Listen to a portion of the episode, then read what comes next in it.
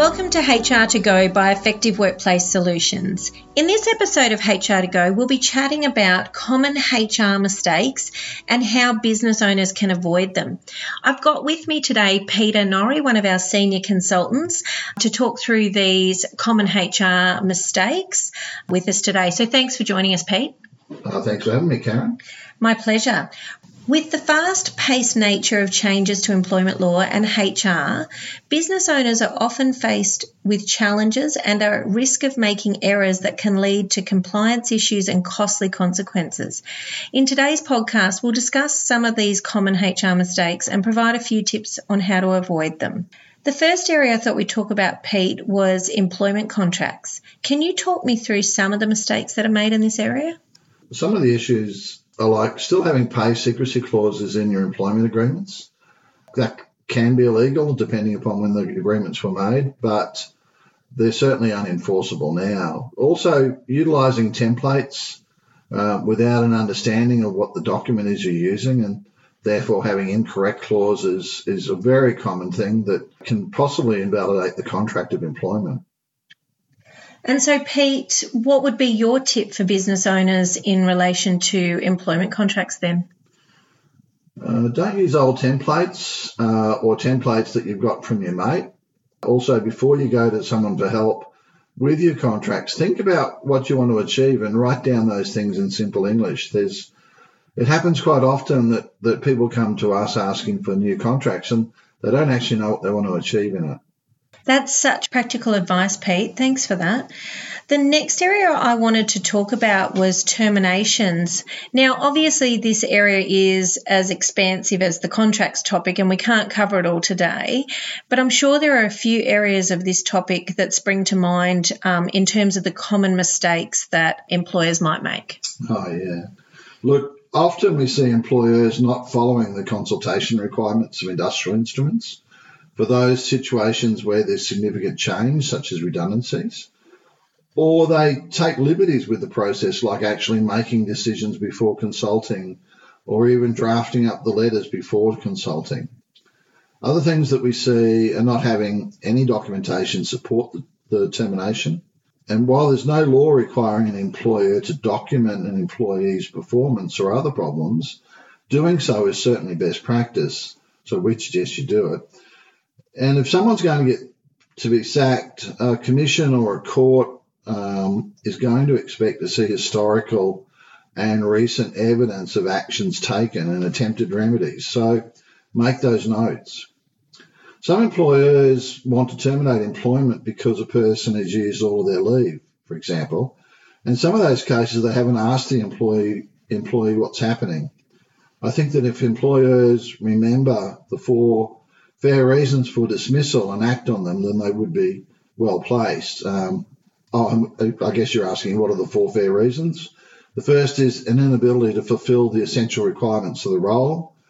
Second is poor quality performance or lack of skill, care, or diligence. The third is misconduct or inappropriate behaviour at work. And the fourth is redundancy, where the position is no longer required for the operation of the business. And of course, in each of those, the employer has to be seen to be following a procedure or procedurally fair process. Ideally, this process is set in the employee's employment handbook and they followed the process. There's a lot of information there, Pete. It is such a big um, space and, and it is so complex. Thinking about um, terminations, what would your tip for a business owner be? Oh, I'd say to get competent assistance and listen to your advisor. A, a lot of the time, we find that the employer is ready to terminate someone, but they don't have either the evidence or more likely they haven't followed a fair process. Again, that is such helpful advice, Pete. I, I, completely agree with you. By the time we're often hearing about an issue, everyone's patience has run out and they're ready to pull the trigger, but they just don't have their ducks in a row. So, fantastic advice.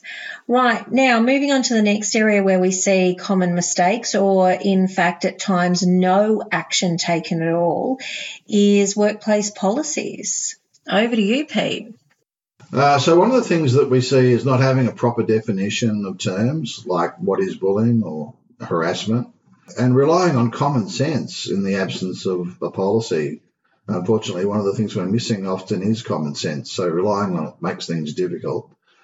A policy is a statement that underpins how human resource management issues will be dealt with inside the organisation. It communicates an organisation's values and the organisation's expectations of employee behaviours and performance.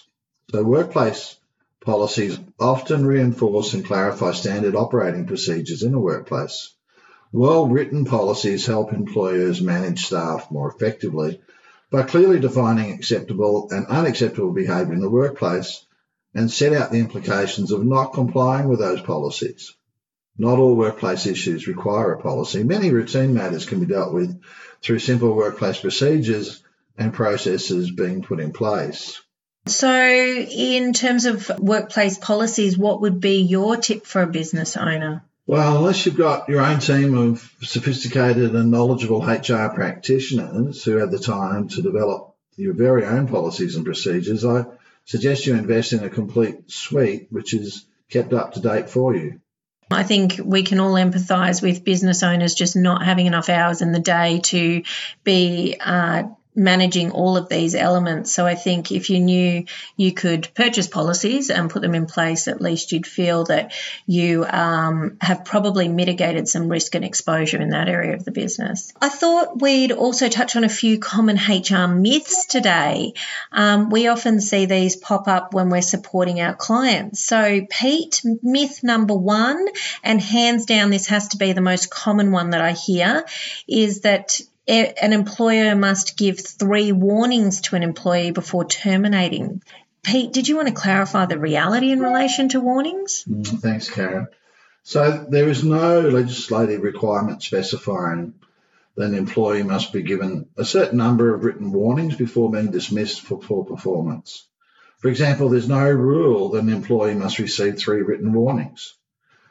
However, industrial tribunals over the years have consistently upheld unfair dismissal claims where an employee has not had an opportunity to respond to performance concerns or to improve their performance over a reasonable period of time. So the fact is that there's certain offences that give employers the right to instantly terminate an employee where serious misconduct has occurred, such as assault, sexual harassment, theft, or being intoxicated at work, when performance managing an employee, the number of official warnings given to an employee may vary as it depends on the circumstances, but an employer must ensure that the employee is given procedural fairness and the employer must document each performance meeting and discussion of the employee's file, as this can be used if an unfair dismissal claim is being made by the employee. So you might ask, how should a warning be given? So warnings must identify the relevant aspect of the employee's performance, which is of concern to the employer. A mere exhortation to improve is not sufficient. And that's one of the things we often see is, I told him that he had to improve. Well, that's not simply not good enough. A warning must make it clear that the employee's employment is at risk unless performance improves. Excellent. So I suppose the takeaways there are that um, the number of warnings is probably not as important. Rather, it is looking at the circumstances um, and assessing um, the serious nature of the situation or the seriousness of the situation, and then making an assessment from there and document, document, document, which is probably um, what anyone who contacts us hears us saying over and over again. Right. The next myth it is safer for an employer to stop giving a casual ongoing shifts rather than go through the process of terminating them? Well, it's certainly a common school of thought, but not necessarily the safest approach. Casual employees generally do not have an entitlement for fixed ongoing shifts, but casual employees that have been given regular and systematic shifts over time can raise an unfair dismissal claim if their shifts suddenly stop for no given reason. It could be argued that they were constructively dismissed by the employer if we do that. Another scenario is perhaps uh, a casual employee has filed a complaint against the employer and their shift suddenly stopped. This could potentially raise uh, what's known as a general protections claim. Okay, excellent. Our next myth is that casuals are now entitled to all types of leave if they work regular and systematic shifts. Uh, false. Um, casual employees do not accrue annual leave or sick leave as their rate of pay includes a loading that's built into uh, their higher rate, if you like, to cover for leave such as annual or sick leave. However, casual employees are entitled to unpaid compassionate leave, unpaid community service leave. Uh, a little bit unusually, they're entitled to paid family and domestic violence leave and unpaid parental leave, although noting that unpaid parental leave is dependent upon the fact that they have to be regular and systematic employees. Look, I certainly think that um, casual employee space is certainly quite complex at the moment, and it's a, definitely a moving feast. So, I think um, for business owners seeking a little bit of advice before you're moving, do too much movement in that space is probably quite important. On to our last myth for today employers do not have to provide pay slips for employees. This is an interesting one because I thought that most people would be across this by now, but perhaps mm. not. It's strange to think in this day and age that this one is still making the rounds. Pay slips are compulsory and must be provided to every employee within one day of payment. Yeah, it is interesting that that one still raises its um, its head every now and then. Thank you so much for your time today, Pete. I've really appreciated you clarifying those and, and having a few curly ones thrown at you. Avoiding costly HR mistakes is crucial for the success of any business. So if you have had an aha moment today while listening to Pete and I have a chat, we certainly would recommend prioritising the rectification of any of those issues and by taking control and managing the rectification now, you actually get to manage how you do that and you're not forced into addressing it as a result of a directive by an enforcement authority. Thank you for listening to another episode of HR to Go. If your business is based in Australia and you would like HR or employment law advice, visit our website ewsolutions.com.au.